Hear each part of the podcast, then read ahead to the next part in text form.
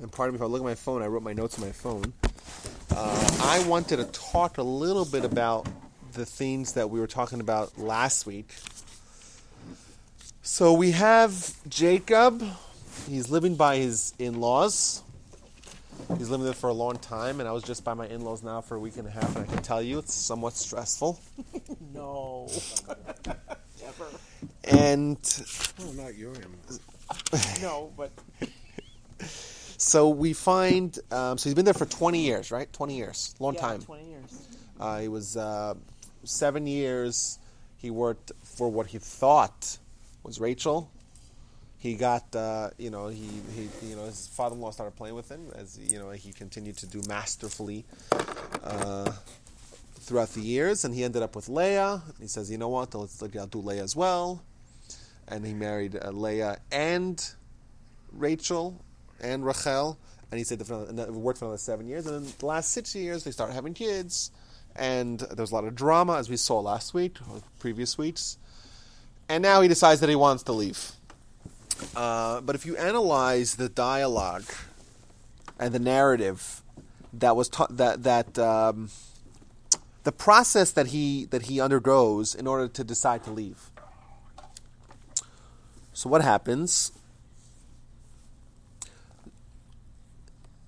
The strife or the uncomfortable situation that was existing between him and his father-in-law and their arrangement, their business arrangement, kind of reached a crescendo in the beginning of chapter 31. So what happens?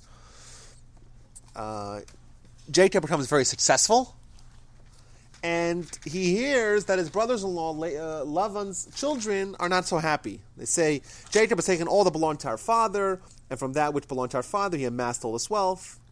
And he notices also uh, the following pasuk, following verse, that Laban's disposition, that behold, it was not toward him as in earlier days.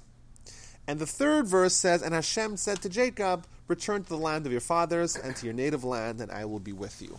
Right. Jacob has been away for 34 years from his uh, family. Been a long time. He's made a pretty harrowing trip. He's had lots of you know lots of things that happened. He now has 11 children. He has uh, two two wives and change, whatever you want to call the arrangement that they had, right? And the Almighty tells him it's time for you to head out. So the Almighty spoke to who? Who did the Almighty communicate this message to? To Jacob. Now he has to go convince his wives. So what happens? He tells them, very interesting.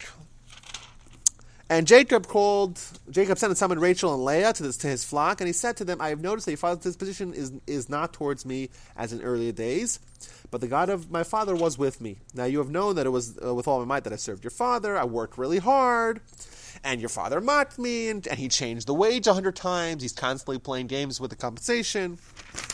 But God did not permit him to harm me. Um, and he goes through the entire history. Says that everything, every time that his father-in-law, that Lavan, parents, uh, the father of his two wives, father-in-law, tried to screw him, the Almighty, uh, you know, I- I- I- interfered, so to speak, and made sure that everything worked out really well. And he goes on. He says, "Well, speckled ones, the wages, and the speckled ones, he would stipulate, right? And the the, the ring one, oh, every every every, stitch and every shenanigan that Laban, tried to do, the Almighty, the Almighty uh, took care of, of Jacob. And if you fast forward to to verse number eleven, and an angel of God has sent me to a dream and said, Jacob, and I said, Here I am, and he said, Raise your eyes. Um,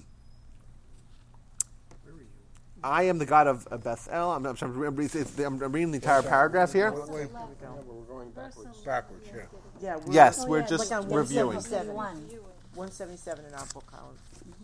And finally, he finished this this whole um, this whole uh, uh, dialogue by saying that God told him, "Get up, arise, leave this land, and return to your native land." Now imagine, okay? Imagine you get an instruction from God. God te- tells you, "You get up. It's time to head back to Israel." That's what God tells you. So that's a slam dunk, right? God tells you to, leave, you leave. There's, no, there's, there's, there seems to be no room, uh, no, no wiggle room. Right? There's no room for discussion. God gives you a message. That's it. Tell me to leave. so I could go. Back to Israel. Now, Jacob, he's trying to convince his wives to join to join on board. What does he tell them? He speaks to them for uh, seven verses. Seven verses are his. He's trying to convince them. And if you read the verses, he's telling them. I'm sorry, not seven. It's even more than that. Eight verses from verse number five to verse number thirteen. Eight verses. The Torah dedicates eight out of the five thousand eight hundred and forty-five verses in the Torah. Eight of them are dedicated towards Jacob trying to convince his wives to go with him back to Israel. It should be very simple. If God tells you to go back to Israel, you tell your wives, I'm going back to Israel. God told me to go back to Israel. Why does it? Why do we need to, to dedicate eight verses? Why? Where is there any doubt? Where is there any ambiguity? God tells you to go back to Israel. You go back to Israel. Right? You want to convince your wives? You tell them. God told me to go back to Israel. He spends seven and a half verses telling them all the history at how I was always good to your dad, but he always he tried to screw around with me. Right? I, he changed my wages a hundred times. He was constantly toying with my compensation and got, got intervened. The whole story, just tell them. God told me to go back to Israel. Is that a decent question, a legitimate question? Yeah? What do you say? Right? It's legitimate, right? Yeah. What do you say, Howard? Right? God tells you to do something. Well, they, you, they told Jacob. He told Jacob. He didn't he tell them. them well, that, that's true. That's true. So maybe so he should have. Maybe he needs more. Maybe they need more convincing. Okay, so okay, maybe. Justify? He has to justify to them why? Well, in a sense. You always have to in justify to your wife. Yeah, you don't have to. That's no, you do have to. Not in those days. To pack up everything. I think women were very strong. They were not. Say something. Yeah. They have a maternalistic. Like husband and father and family ties there. Okay, so now we hear from the rabbi. Go tell us. No, uh, mm-hmm. everyone say everyone say is legitimate. Uh, yeah, it does seem like a very naughty situation. Your father-in-law happens to be your boss, who happens to be not be so honest with you and changing your wages all the time. And anyhow, so let let's look at the response. So what do they say? So Jacob now just told them earth-shattering information. Think about that. Think about your husband, right? Wakes up in the morning, tells you that God told you to move to Israel. It's a pretty earth-shattering revelation. Now he has the entire preamble of saying why it really it's unten- it's an not, not, not, it's an untenable situation here. He has that whole preamble. He says that it just became like not not livable. But then he adds the fact that there was a prophecy. What do they say? Then Rachel and Leah replied. So they both said the same thing. What they say to him? Have we then still a share and an inheritance of Father's house? Mm-hmm. You think it's so good for us here? It's also pretty miserable for us here, right? Are we not considered by him as strangers? For he has sold us and even totally consumed our money. Right? But all the wealth that God's taken from him, uh, f- from our father, belongs to us and our children. So now, whatever God has said to you, do. They also are employing some tactic. They also start off by saying that it's not good for us here either. We're uncomfortable with the situation as well. It's good for us to leave as well. We don't feel comfortable here either anymore. And then they finish off by saying everything that God told you to do, do. But where, where, where is Israel right? Where is Israel here? What they're talking about? Where are they going? What they're heading back? They're heading. They're heading west. Okay, because his name was there actually an Israel then? Well, the land is called the land of Israel. Okay. It has many names. Could it be? I mean, where you think it was right where we're talking about where they live well, now? Well, um, the land of the, the, biblical land. It's a question about the biblical land of Israel. Right. The biblical land of Israel is a little bit different than the way our Israel is shaped. Yeah, a little bit different. Bigger. It's a little bit more squarish. It's a little bit uh, shorter but wider. His, his name, he, he became Israel. Well, Israel is a name it's interesting to point out that Jacob has two names. Jacob has multiple. What's the idea of Jacob's multiple? And we spoke about this a little bit at the Bar Bat Mitzvah last week. Jacob has multiple names. Uh, well, last time I spoke, whatever. Not last week. So Jacob is the perfect blend. Jacob is considered to be the ideal of the forefathers. Bechir ha'avot, right? right? All of Jacob's kids, right, comprise the 12 tribes. tribes of the Jewish people. He doesn't have that Esav or that Ishmael. He doesn't have that little breakaway. He doesn't have that.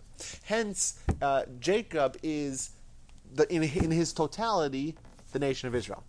Right? And Jacob lives a dual life. You analyze Jacob throughout uh, throughout his uh, the progression, you know, in, in Genesis, you see that this is someone who has to, to act out a character. Right? Jacob is so honest. Right? That was the thing we learned. He's so studious. He has to engage with Lavan. He has to be wily and, and creative and deceptive, so to speak, to deal with Lavan. He has to learn to. That's that's where Jacob is acting as Israel. Jacob, as for, foreshadowing the Jewish people, are going to have to be very adaptive, dealing with the struggles of Lavan, right? With his father-in-law, with his brother who wants to kill him, right? Jewish people are constantly in a maelstrom. Is that the right word? I don't know. Maelstrom. Maelstrom. Thank you. Uh, a uh, labyrinthine maelstrom. That's a good one. Nice. Of, uh, of of conflict Taken out when I of conflict. And uh, we'll see even a little bit later, right? Jacob has a major encounter in the be- in the beginning of actually uh, the following uh, portion. He's a major conflict with Esau. He deals with the terrible tragedy of Joseph. So we look at we look at Jacob as being a microcosm of the Jewish people. Number one, he's the the final forefather, so to speak, of the Jewish people. His children are the groups that the Jewish people are still are, are still separated uh, by. Uh, you know, the, the tribes the Jewish people are still today identified uh, by, and the struggles and the ups and downs that he undergoes are uh, are a microcosm of what the Jewish people. Uh, over the course of their history, have undergone and continue to undergo as well. So the same Israel that Jacob Now, with regards is to the Israel uh, yeah, going yes, absolutely, absolutely. It's even described. We, we have we have uh, descriptions of, of landmarks. Okay. Right. You know, we, we know the same mountain that Abraham and Isaac and the Akedah happened. That's the same mountain where uh, where David subsequently bought and Solomon built a temple. And right now, where we, you know where the Temple Mount, we know exactly where it is. We know some places we don't know. Uh, uh, in the end of in the end of the book of Numbers, we have 42 different locations where the Jewish people encamped uh, during their 40, 40 year journey. We don't know exactly where these places are. No, no, that- we don't have landmark. We know where the, uh, where the, uh, we know where the, excuse me, the Jordan River is. Right, It's still there. Right? We know where Jericho is. It's still there. We know Jerusalem is. It's still there. But a lot of these places we don't know where they are but we were given uh, at the at the end of uh, Numbers that there, there's a, a outline of the biblical Israel, and it's a little bit uh, more truncated uh, north southwise on the uh, p- uh, platitudinal lines. Um, That's pretty good. they're nice. It's another, another don't know what you Platitudinal? said, but to it him sounds tonight. good. Uh, but it's a little bit wider, so it, it extends over the uh, um, eastward over the Jordan. Yeah. May I just make a comment about Absolutely. the Rachel and Leah thing? When I read this, and I'm just reading it again, you know, when he tells them that he's going to leave, you know, I mean, instead of saying something like, "Oh my gosh, we, I, we're going to have to leave," you know, our father's home, what do they say? They want to know if there's going to be a share of their inher- of his inheritance for them. That's pretty cold. No, So in well- other words, No. Well, no, what they're, what they're pointing out is that that his that like we're not wanted here either. That's what they're trying to say. But the way that it sounds to me, it, it doesn't. And it like they're they trying to don't say, really do you think that we're giving up anything by leaving? Yeah, that they don't really care. do you think that leaving. do you think that our father's going to leave us a big chunk of money or if anything waiting for us? No. so they understand who he is, basically. yeah, that's but what I, the, the that's point—the I'm point is that there's multiple factors Where here. are you? What, what line is that? Um, this is 177, um, three lines from the bottom. 15. 14. 14. Then Rachel and Leah replied, said to Yes. him, Is there still for us a share in inheritance in the house of our father? Is it not that as strangers we are considered by him? I mean, you know, instead of saying, Oh, wow, we have to leave here, Mm-hmm. it's like, that's all they say. Well, and then and they re- but read that- further. Yeah. What do they mean that he has sold us? What, who sold them? Who, they weren't sold. Me sold means uh, like he disowned them, Got so to rid speak. of- That's what it means. Um, but then, if you read uh, verse 16, all the wealth that God has taken away from our father belongs to us and to our children. So now, whatever God has said to you, do. That ex- that is an exclamation point on this decision. So back to our original uh, Yeah. problem that we had with this whole narrative. We have a directive from God. Go to Israel. Where's Israel? It's all the way west from where they are right now. Uh, and we have the narrative telling us that Jacob is trying to convince his wives, he has eight verses telling them, and only the last verse does he mention that God told them. The first seven verses were telling him how it became a, a very difficult place for him to be, and, and, and, and why he's, he's suffocating there, I have to leave. Oh, by the way, as a PS, God told me that God, God, God told us that we have to go. And they respond, similar thing. They say, Oh, uh, what, do you think it's so good for us here? Our father disowned us, and we, you know, we, he doesn't want us. Waiting for you to decide to leave. He's a, Maybe he's he a wanted crook, some and they knew merit it. We've been his wanting to wife. get out of here since we Maybe married. he Yeah, wanted some Because empathy. he said he was a crook, and they knew it. Yeah. They knew So who he was. what I think what, what, what Howard is, is is bringing up is that I think what Jacob is really teaching, what the Torah is teaching us by telling us a story. Remember, the Torah could have just said the, the Torah doesn't tell us unnecessary just factoids. That's not what it's about. It's a book of lessons. I think that there's a lesson to be taken here. I think you'll see what you guys say. I think that as we know from Abraham, harkening back to Abraham, Abraham, his ten trials and tribulations, Abraham, the nisyonot Abraham, the first one was that he had to leave his family. Anytime you have to make a major lifestyle change, a major character change, or any change of any of any kind, right? Obviously, the, the greater the, cha- the the change is, the more difficult it is. But any change is difficult. And Jacob knows that I'm going to have to go tell my wives that we have to leave. We have to leave. It's not really up. It's not really room for debate. Right. However, what I'm going to try to do is make it easier for them. I'm going to attenuate it. I'm going to make it easier for them to, to, to do what's right. So, yes, I could just say, listen, God told us to leave, we're leaving. That's really the only reason. Mm-hmm. That'd be ugly, authoritarian. Well, not, well, it's, it's, besides for that, it's, it's yes, it's, it's what you have to do, but it's very difficult to do. So how? So what? The, so he decided it's a very very interesting tactic to make it easier for them. He says, "Listen, it's not so good for us here. Right? Your dad's playing around with me. He did. He changed my. He changed my my uh, my compensation a hundred times, right? and he, he's always playing around with me. uh, You know." And then he adds the throws down the bomb by saying that God told told me to leave. What he's doing is first he's taking this challenge of having to do something that's right because God said to do it, right? Even though it's difficult to do, he's taking this challenge and trying to make it smaller, trying to shrink it, trying to say, listen, following what God wants us to do is also good for us. We're not giving up so much. And what do they? How do they respond? They respond in kind. They're also trying to see or trying to lessen the challenge. They're saying, you know what? It ha- it's not so good for us here either. But they had no. I mean, they couldn't say no anyway. They True, could, they true, say, true, true, true. They, they, they couldn't, No. right? But they start off by saying, this is a challenge. This is a challenge. Life is full of challenges. The way to approach it is not say, God said that's what we got to do. We got to do. What you try to do is make it easier. I, I think that, like for for every area of Judaism, you know, people that are, are, are starting to adopt more practice, more observance of Judaism, right? It's a challenge. It's conflict. It's it's not an easy thing, you know. Observing Shabbos, we know we have the wonderful uh, Shabbos uh, YouTube videos, right? But it's it's it's it's it's a lot of laws, and the real reason why we observe Shabbos, why do we observe Shabbos? God said we gotta observe Shabbos. That's the real reason. But it's authoritarian and it's also very difficult, right? And that's a big challenge. What we have to do is realize that Shabbos is the most beautiful mitzvah in the world. right? Shabbos is lovely. Shabbos is pleasant. right? You're not really giving up that much. Right? The benefits greatly outweigh what you're actually giving up. The real reason is because What are what you God, giving up? well, you can't, can't you know, you can't, uh, whatever, whatever you can't do. Yeah. You can't drive. You can't drive. You can't go shopping. Right, but th- those, but that I used to do. If you're giving up anything, you have another day to do whatever you That's right. That's what happens. Well, we Just used shift it all over. Food, So- we never had You just have to during the week. reorient. So the, you know, the, your the four women go with him. The two maid servants, the two maid servants, Rachel and, and Leah. yeah, So and they all bring all their children with them. absolutely. we've We'll see a little bit later on. A little bit. This, We this- schlep everybody there. Absolutely. But I, I think that this is a very important point. And I, I'm going to say a statement that I believe is 100% true. I think that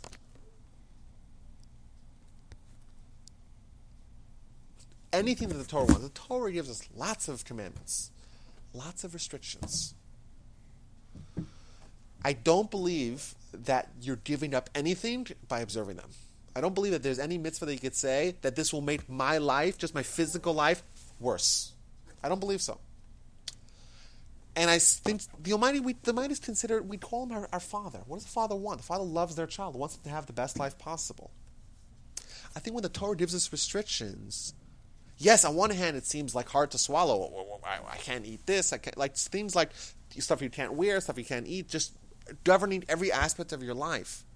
I think we have to realize this point is that in reality, what God wants from us is us to be the happiest, and not just the happiest, oh, in some spiritual realm. No, even on planet Earth, right?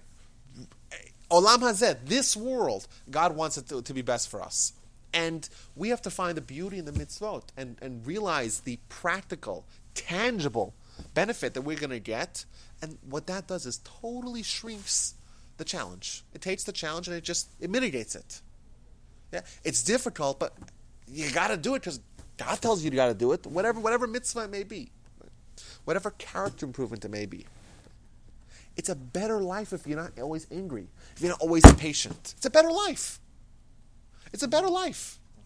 Uh, so yes, why can't you be angry? Because the Torah says you can't be angry, right? Kol es, whoever's angry, it's tilo v'davadazar. It's as if he commits idolatry, right? That's one uh, statement it says uh, in the in the uh, in in Jewish literature, right? Kol es, whoever gets angry, kol minei gehenim sholtim. All different kinds of torments uh, torment him. The reason why we can't get angry is because that's what ultimately that's that that's the only reason. But a way for us, a tactic that we, we can apply, is, we, we, we, we can employ, is the realization and um, uh, integration of, of, the, of, of the reality that we're not really giving up anything. And in fact, the best way to live is the way the Almighty uh, outlines for us in His book of instructions. I just want to make a comment. Sure. I think a lot of us Jews were raised not with the Torah. Mm-hmm. We used it in synagogue or high holidays or Sabbath. Mm-hmm. But we didn't have the experience of the Torah the way you describe it, the laws the way you, you observe it. So I'm just speaking for me. At this age, even though I'm much more interested in applying this to me, it's very difficult to change from what I've how I've lived most of my life to the way that I hear you and the rest of the rabbis speak. That's what they call I Baal second. Well, I second. absolutely. And I think It is that really difficult. makes. I mean, it's It is. slow. Absolutely, and that's five hours. that's the challenge. But it and- seems very. And what and then what method are One you more going to? even, Yes. even though your brother doesn't believe in the separation of form conservative and Mm-hmm. orthodox, maybe you don't either. All this is orthodox. And Well, I it's- wasn't raised orthodox, so it's very difficult to go from whatever I had in my background to this. Just a comment. However, if you think yours is difficult, imagine mine. It's enormously difficult. Do Another culture, another surrounded by Christians. Um, ha, part of my family Christian. How we stay Jewish is wonderful. But I don't know how. Uh-huh. No Torah was allowed. Nothing. But uh, yeah, that's that's that. But I think that, that this can be said about most Jews today. Most Jews today don't have a very strong background in traditional Jewish um, knowledge, practice, literacy, right? I love what you guys say, and I, I But rabbis, and I, I, think it's, I think I think it's something to uh, lead up to. But Yeah. I don't see that. You know, it would be great if I could convince my child to live this way. But it's a little late Well. for me. it's never too late. Come on, Well, never too to late. Just work on it. Well, I'm already fast. You fasting. got to work it on. you You work missed on yourself. You I know. committed- What are you doing? I committed to fast on. Uh, Yom Kippur? no, no, no. Yeah. You mean 17 Tammuz? Did you that day? No, in, uh, in a week. Uh, it's Ninth the of 4th or Av. 5th of August. I don't know what the. Uh, Oh, next week for, for the for the ninth of Av. I Why? went to a Musar class, and the rabbi who was leading it, it was a challenge. I said, fine. and you'll do it. You know, it's Why? like everything. It's the same thing for me. It's like not? I don't have any trouble fasting. There you have is to, but you know, you a have to do a little bit at a time. It's like know, so One I of the mean, two teach major myself to fasts. blessings. So for Took me, this is year and a like half. this is Just to, just I'm gonna fill in some information for what everyone else, everyone else here overheard. There's a two in Jew, in the Jewish uh, calendar. There's six fast days. Uh, two of them are major and four of them are minor. Major ones is Yom Kippur. It's right in the That is the Torah. only one I knew.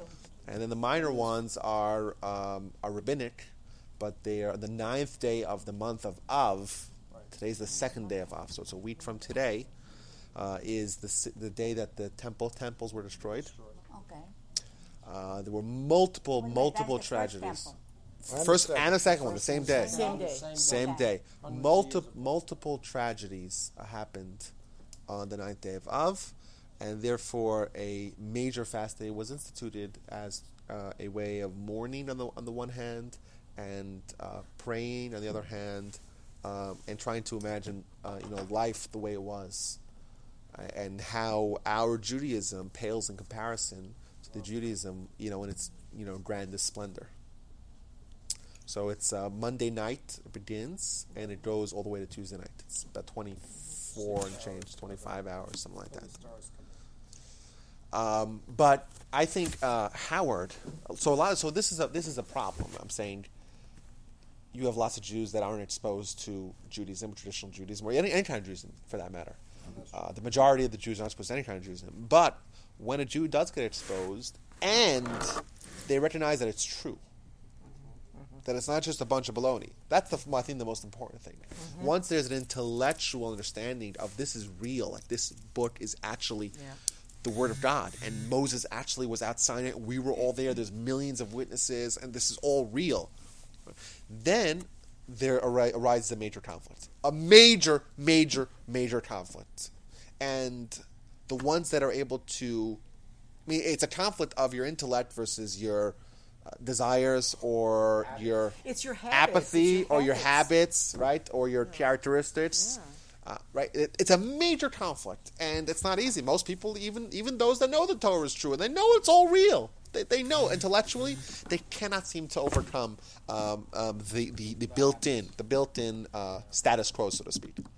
But the ones that do it are the, are the bravest to uh, obeys them, and they're able to say, "Listen, I, I have an intellectual integrity. Their intellectual integrity and their willpower pushes them to be able to do it." See, But you- but a, he- a very good tactic is saying, listen, it's a better way to live. It's a better way to live. I'll be happier, right? I'll, I'll, I'll have more meaning in my life, right? I you know I, I, I, live a more uh, a more balanced life. Right? The, the, the, the Torah's uh, guide to relationships are very practical very practical, right? And you see that relationships where uh, an understanding uh, of, of, of Torah is present are more successful. It's it's demo- it's it's, it's dem- demonstrable, you know. So yes, there's a lot of just better ways of living, yeah, and that makes the challenge a little smaller. And that's exactly what what we learned from from Jacob and his narrative with, with Rachel and, and Leah. Yes. If we had had one page of a Torah, the whole family would have been killed. So we grew without it. And now, if you go to America Española, the descendants of the Sephardic, we are called the real Sephardics. That is a big deal in my family. You are not, I don't know why it's a big deal. Uh, well, because we come from the Iberic Peninsula. But now, if you go all over there, they want to know Torah. They don't know where to start, and nobody's reaching all those millions over there.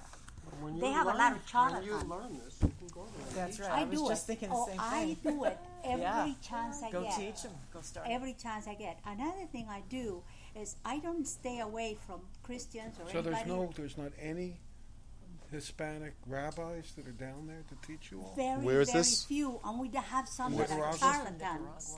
Nicaragua. There's No, not any. not in America in Nicaragua. general, Remember, Nicaragua is a socialist country. You have to be careful. But for instance, in Honduras, they have a very good rabbi that is Aras Kanase. But they don't Honduras? like that. They don't like the Sephardics. You know, they want. Jews are Jews. I don't care if That is the way I Well, see it. yeah, I don't care how you looks it celebrate anything. For instance, I'm ridiculed by some Jews because my mezuzah is behind the door. I, I can't get rid of that. That is part of my heritage.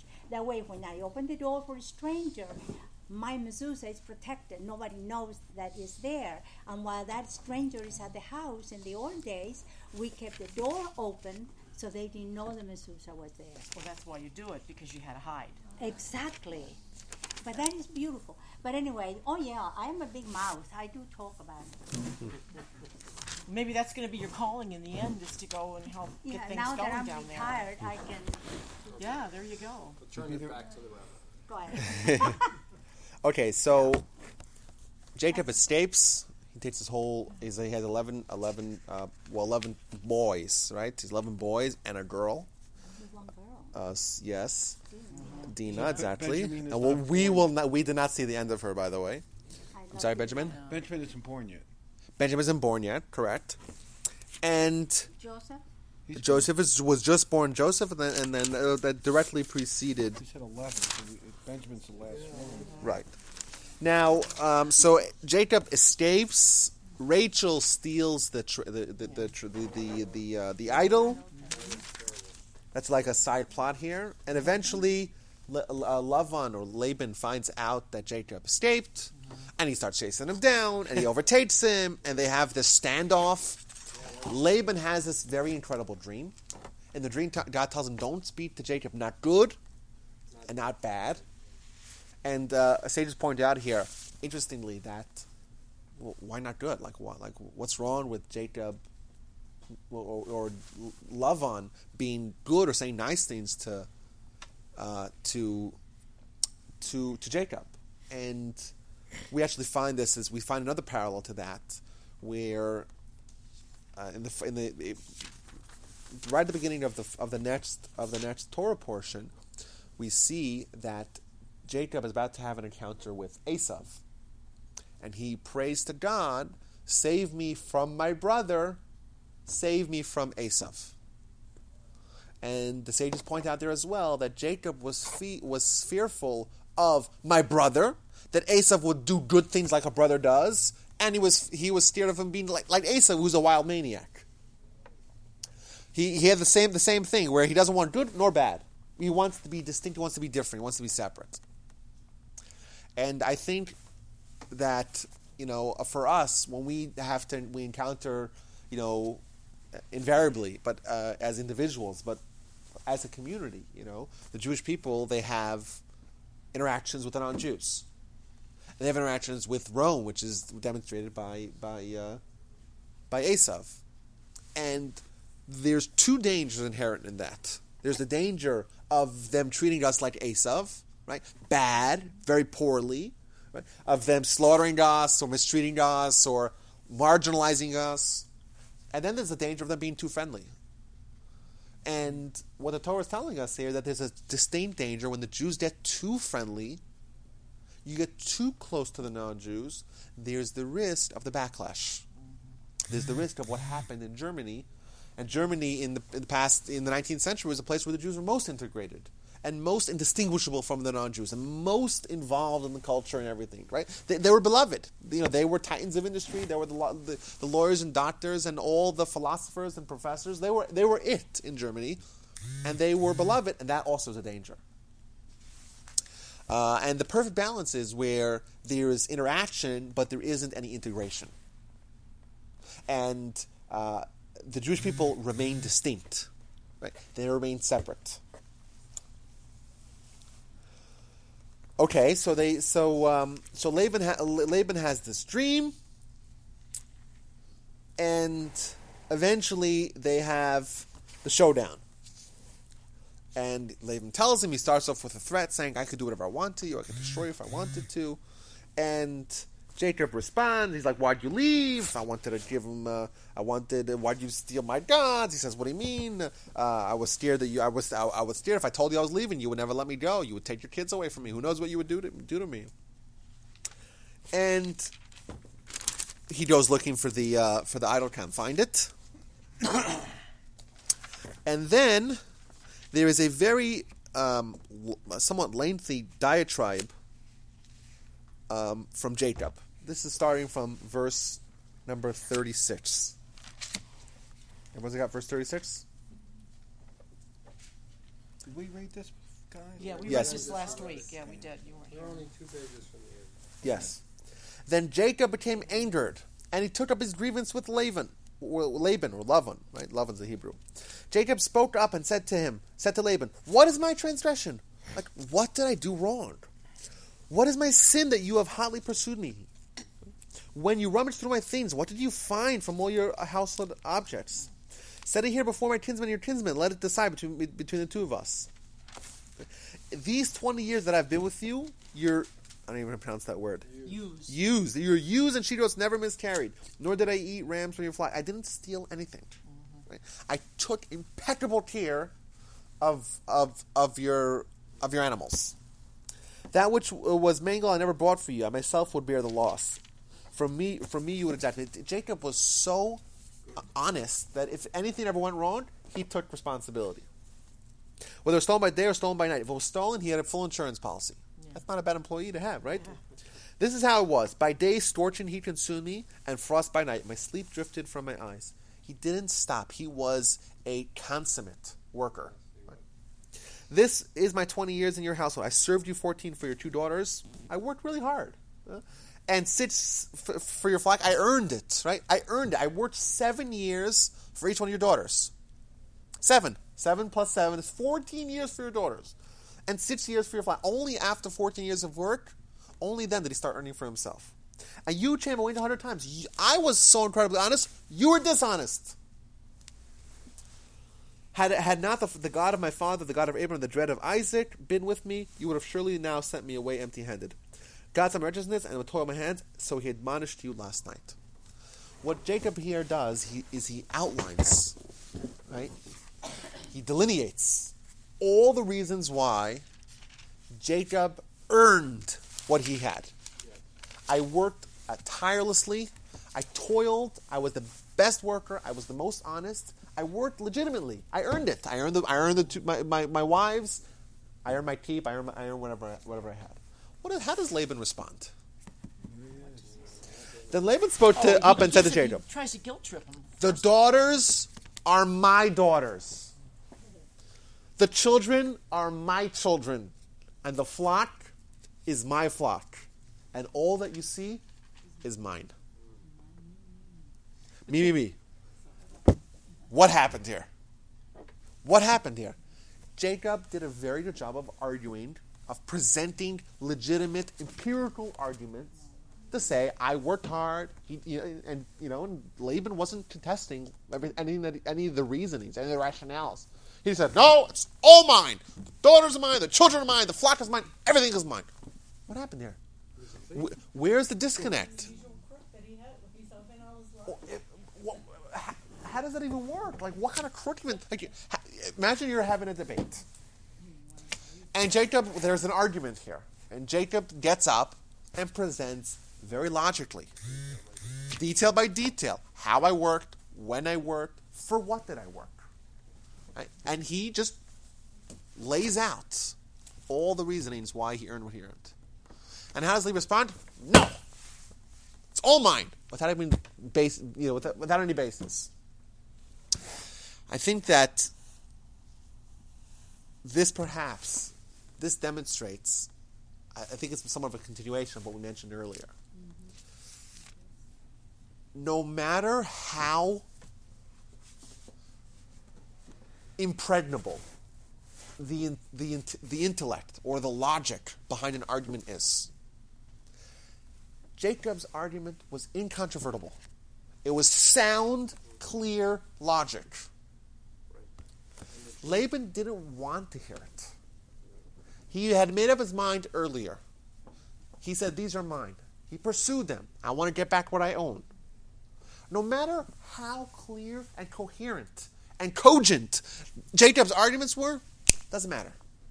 Because he was so unwilling to let the intellect interfere with what he wanted, he was still able to say, No, the daughters are mine, the children are mine, the flock is mine, everything is mine.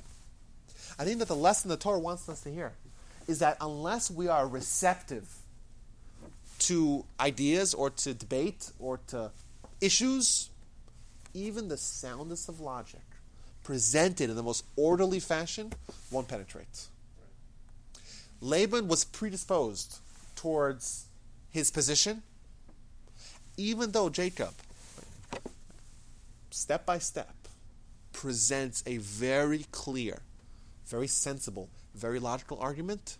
It does not make one iota of a difference. Why? Because he was not willing to be receptive. He, stu- he was stubborn, Well, he was stubborn, yeah, and and Unwilling to listen. arrogant. exactly, and I, and I think that Selfish. when we talk about, we all have this within ourselves as well. But There's some times where we want something. I want it to be this way, and no no matter of logic will change my mind. And that and, you know th- that's something that we have naturally, and that's something we have to be very very aware of. Worst trait you can have. Arrogance. I don't, I don't think it's arrogance. I think it's I think it's My- selfish. arrogance? Lots of things. He's selfish. Yeah. There's a lot of, a lot of adjectives. Yeah. A lot of it. yeah. I I, I think that, yeah, but descriptive words. You could think that, well, Jacob would be nothing without me. If it weren't for me, he wouldn't have anything. So it's all his. It's all because of him. It's all me. What do you mean? He worked really hard and he earned it. Yeah, but but but the point is is that if paid him. But I paid him. So if I change it? if you want if you want the result the end result to be something you may just not you may just not be willing to accept any logic and the outsider when we look at this as an outsider we say wait a minute something's wrong with laban but because in his mind he, i'm sure he was he, he if you asked him are, are, is it, are you are you serious is this legitimate he said yeah of course in his mind it's totally legitimate but he's being blinded. He's being blinded. And he doesn't have the tools to make decisions. And I think that this, could be- for us as well, I, I know that I've been in situations where you have an argument with someone, and halfway through the argument, you realize that intellectually that person is right. And you're wrong. And yet keep on arguing. Because you don't want to look wrong. Uh, either you don't want to look wrong, or but but but that's but but but but that's not uh, that's not being fair. It's not being fair, and it, and it's it's it's, Well, we it's never said Laban was fair. that's true. Sometimes And no, but I, I think that we can there. learn. We learn from him as well. There's there's a lesson to be learned from him as well, and the Torah tells it to us because of this lesson. And we have to make sure that the decisions that we're making are we have to be open, open-minded enough. We have to be willing to judge a situation, a scenario, an idea by the merits of that situation, scenario, or idea. But then he changes because he says, yet. Oh, he says, "Listen, God told me. If God tells you to do something, you, you know, you don't you don't mess around." In the next line, they wind up talking about, let's make compass. Yes. They go from So what happens? Uh, th- th- This is where we got up to uh, last week. Let's read to the end of the parsha, and then uh, and then we'll uh, we'll uh, sign off for the rest of the semester. And by the way, I want to congratulate everyone here. You guys are the uh, are the tough guys, the fighters that are still here standing. Yeah, we were supposed to be done 20 weeks ago. and now we're going to start again. Uh, breakneck, part No, one. We love it. We love this. And you know what? I That's why we're think the the thing We all love it, don't the thing that we Right, learned the most out of what 35 breaknecks is just how much there is in there.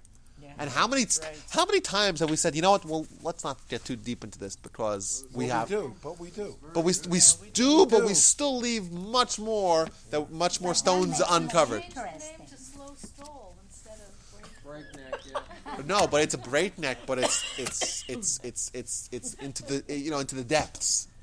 We're going really fast. We're We going could study- deep instead of uh, you know broad We instead could, of we could study surface. creation for 50 years, couldn't we? Change it to through Sure. Yeah, your brother said that we could he could spend six years on Genesis alone. Absolutely. That's what he said.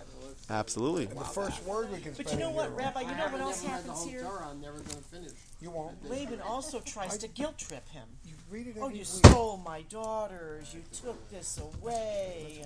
And Read Well, it he had a every lot week. to lose. then I don't get any Jacob was the best explanation. worker I ever had. He made him Yes, you rich. did. he, he read tried the to, he end. tried to guilt trip him on But top he of is everything the else. chief It of was the just tribe. terrible. He's a This guy custom was that so everybody bows Takes you 20 minutes, Who? Howard. Boom.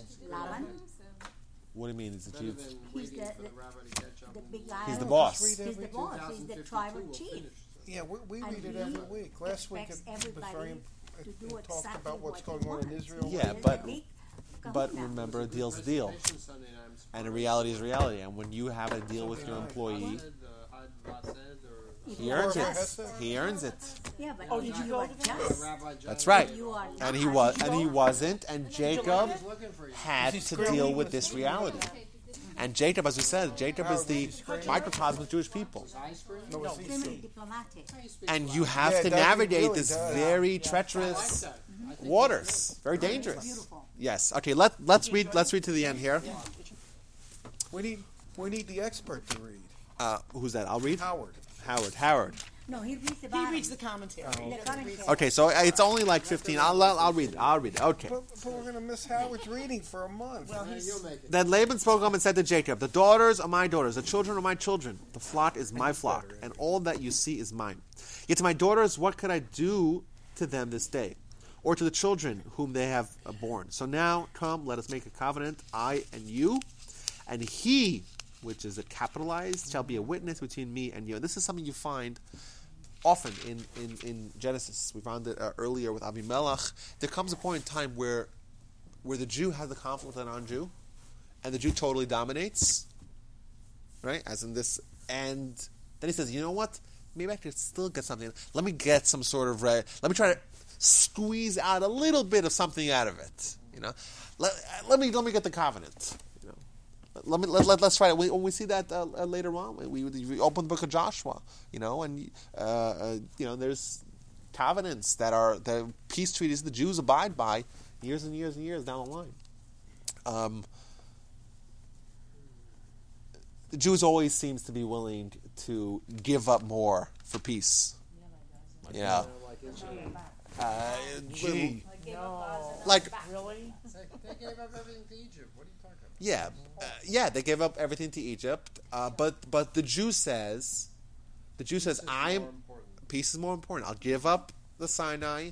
I'll give legitimacy to, to Egypt because I, I, I would still value that. They can't Peace give up because of saving lives. crap. That's what They war have is to about. They have to take it over. But I, I, I think I I think it was a really good deal. I think it was a really good deal with uh, with Egypt. You know, I think that No, since a good deal with 1979, No, you it's know, been a good deal. it's been a good deal. And with Jordan, But unfortunately, it's not good where it is now. But with this you don't know what I Howard. You don't know what I say about this. carpet bomb. What do you say? Obama, but a lady uh, Obama, uh, that used to be in the Obama administration said that Como- he, kill she all the was told by Get rid- people kill from 'em. Qatar, Yeah. the Qataris, that Hamas is not a terrorist organization. Look what they're it's doing in Europe. Look what they're doing in Europe. Crazy. Oh no, They're having correction. run That out is of a lady that's still in Congress. The ones and that the can other leave are lady leaving. said that the At least they have Hamas Israel to has go to to. put the, Why now? the throw the bombs from where private places That's right. These people because afford to live there. You're right. it Why- is such a why small is there so area much that they don't have a place anti-Semitism? with them. I believe them. I truly. Rabbi, why is there so much anti-Semitism now? What's triggering now again? Anti-Semitism. Yeah. Well, but it's now. It's worse now than another it's class. If there's if there has been any constant It's anti-Semitism. Yeah, but in the it's past two thousand years, it's anti-Semitism. But it's worse now again. It's not worse now. It's a lot. It's a lot better than now that it's ever been. We have television. And you know what? That is and why we that's that's more. the reality. And you know what? Uh, historically, our relations with the Muslims are much, much, much, much better than it's been with the Christians. So yes, and I, I don't think that uh, I don't I think. heard that before. Oh, absolutely, of course. For hundreds of years, Of course, they were yeah. outcasts. You know how many One- hundreds and hundreds and thousands of Jewish communities were slaughtered by the Christians? The Jewish people were always a much better, a much better, uh, a much better terms with the Muslims. We did very well when we were under In the Spain. Muslims, when In we Spain. were in Spain. Mhm. Yeah, that's true. Yeah, and well, historically we've always done well, time. almost Yeah, always we done well. flourished. Well, either way, I don't want to get into this, uh, No, but I, I don't think I, I think that conflict, as we see from our forefathers, is ever present, and there's no easy resolutions. And you know, I think that we could say, you know what, would it be great if we just carpet bomb them? Yeah. bomb the whole thing back to the stone. We could, they could do that. Yeah, the Israelis do could it. do it, but it's not. It's not really a viable option. It's not really viable. Let's do it anyway. It's not. It's not. It's not the way. It's not the way the Jewish people act. It's not a Jewish way of, of engaging with, Jewish- with the problems. Jews defend themselves. They So give me and there's no other solution though. There is no. Who's who says there's an easy solution? There's not going to be a none. s- solution. We have, we have to do we have to do what's we have to do we have to do what we can, do what's best, and do it in Jewish Jewish fashion. I don't think that you could say that uh, you know well let's just nuke them all, nuke them all. Why not? You can't. Good, but I don't. It's not the way we deal with it. Okay, let's let let's read to the end here. Okay, wait a minute, Rabbi. I have a question here. You started to talk about the covenant. but Yes. Laban is the one who's saying. Let's Yes, make and you'll find that a lot. wasn't Means Jacob once, it, he did. once Laban didn't come with the intention of creating a covenant. Right, He came to vanquish Jacob. right. Right, get everything back. And after he realizes he has no chance against Jacob, now he says, "You know what? Let me get something at least." And you'll see that. You'll see uh, the very next page. We're going to see Jacob is going to encounter Esav. Esav is going to come with very nefarious intentions, and he too, after Jacob skillfully disarms him, he's gonna also going to say, "Oh, maybe we can be friends. maybe we can, be, right?" Yeah, right, right. Okay. Yep, yep, yep. Okay. That's what happened, okay. And Jacob took a stone and raised it up as a monument. And Jacob said to his brethren, Gather stones. So they took stones and made a mound, and they ate there on the mound. Laban called it Yegar Sahadusa, and Jacob called it Galad. If someone asks you what language is the Torah written, written in, Aramaic? Aramaic. well, the Torah is written in Hebrew. In Hebrew, okay. However, there are some words that are in Aramaic. Like these words, Yidgar Sahadusa, are the two words in the Torah that are written in Aramaic.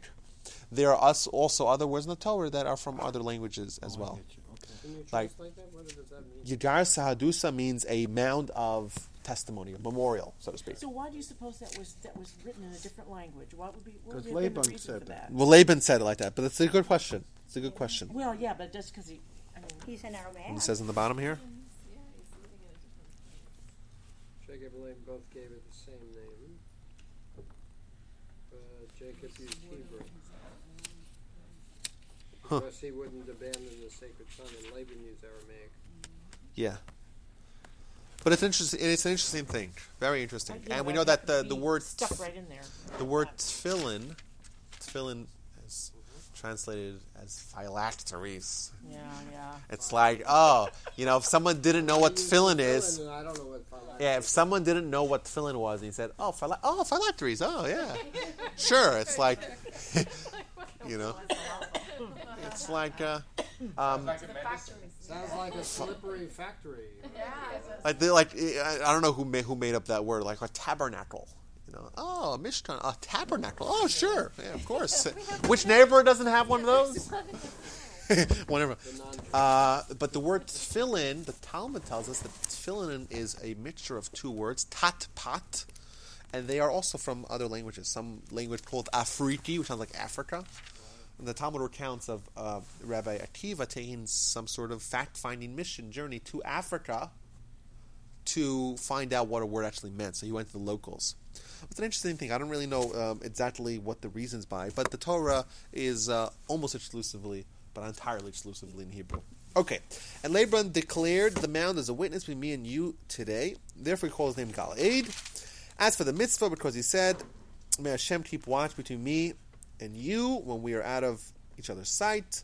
If you ill, ill treat my daughters, or if you marry wives in addition to my daughters, then no man sh- then no man may be among us. But see, God is a witness between you. Okay, that's what that's what uh, he's demanding. Labors at the Jacob, "Here is the mound, and here is the mon- monument which I have cast between me and you. The mound shall be witness, uh, and the monument shall be witness, that I may not cross over to you past this mound, nor may you cross over to me past this mount, this monument for evil." May, may the God of Abraham, the God of uh, and the God of Nahor judge between us, the God of their father. And Jacob swore by the dread of his father Isaac. Then Jacob slaughtered for a feast on the mountain, and he summoned his teamsmen for, to break bread, and they broke bread, and spent the night on the mountain. Okay, so they have this wonderful uh, agreement, this treaty, this covenant.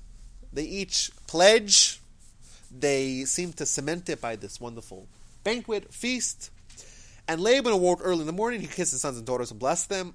Then Laban went and returned to his place. Laban defeated, walked home.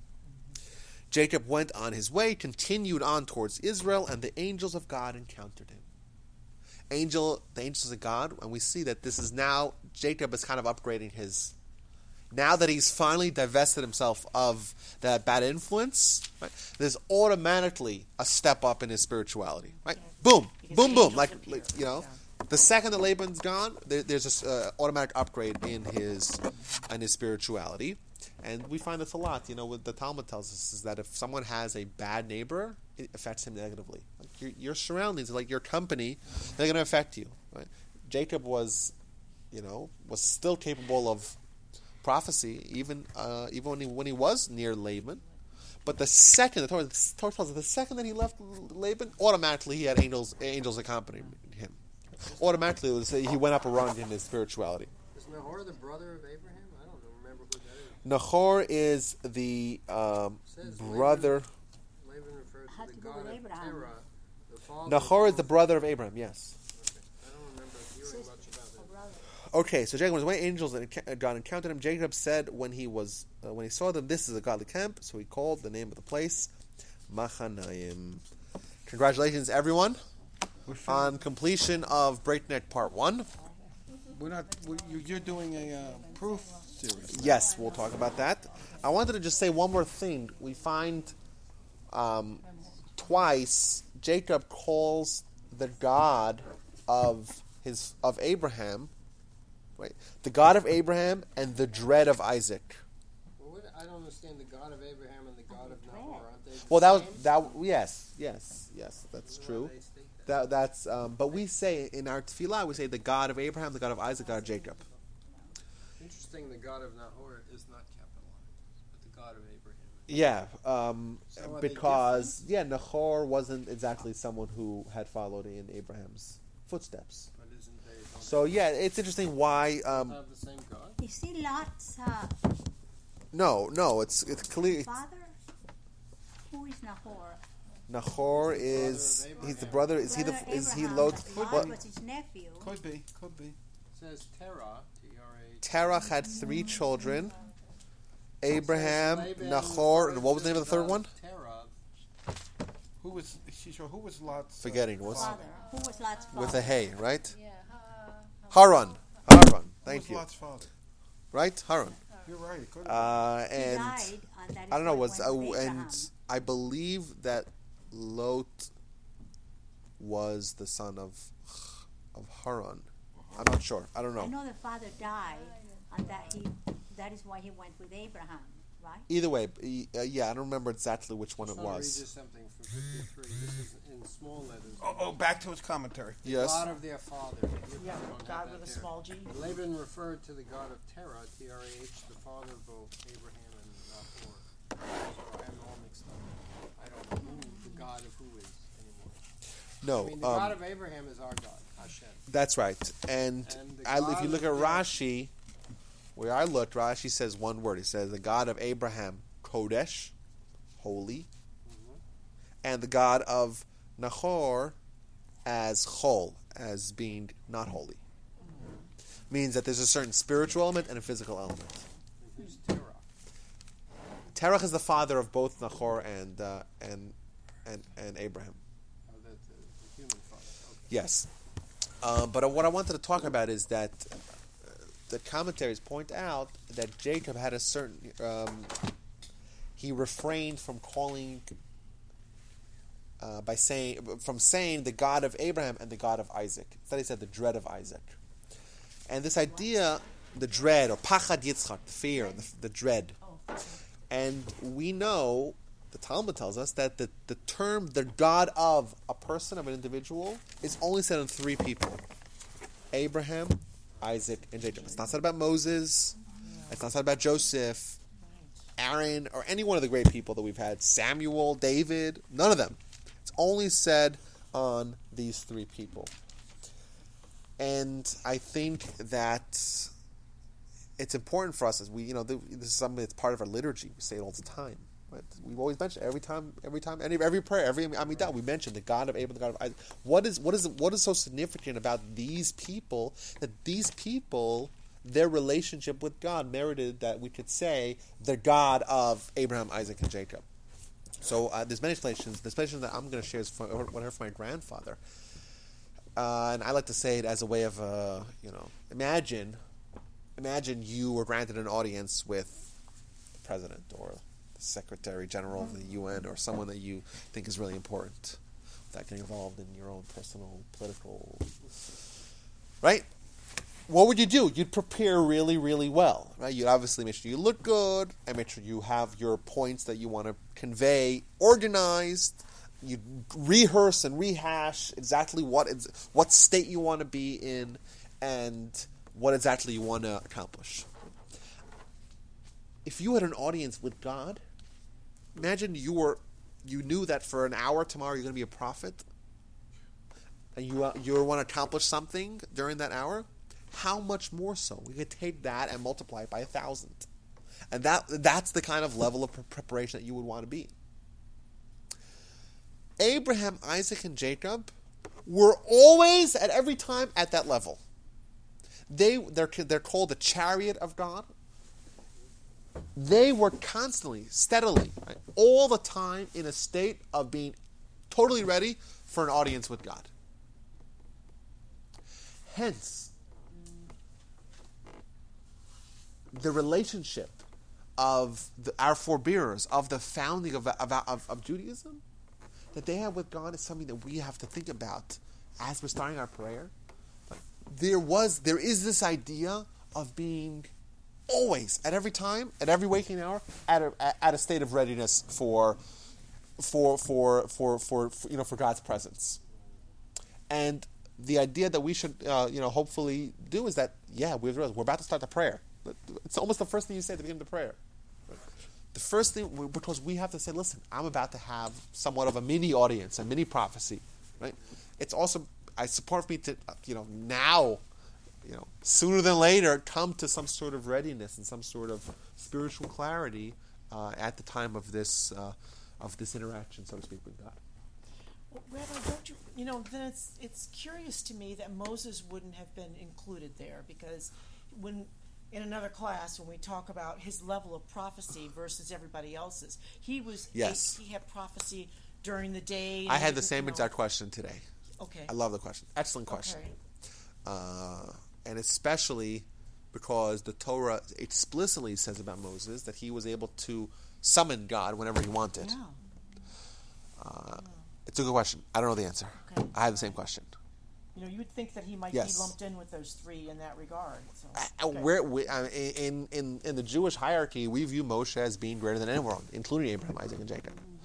There was something special about Abraham, Isaac, and Jacob that seems like Moses didn't have. It seems like it. Yeah. Must have been we're told in the Talmud that you're not allowed to say about God, the God is the God of anyone aside from the the three forefathers. The three fathers.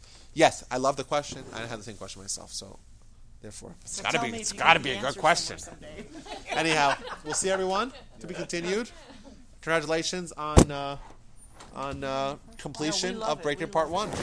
I enjoyed it You want to tell us, give us a preview of the uh,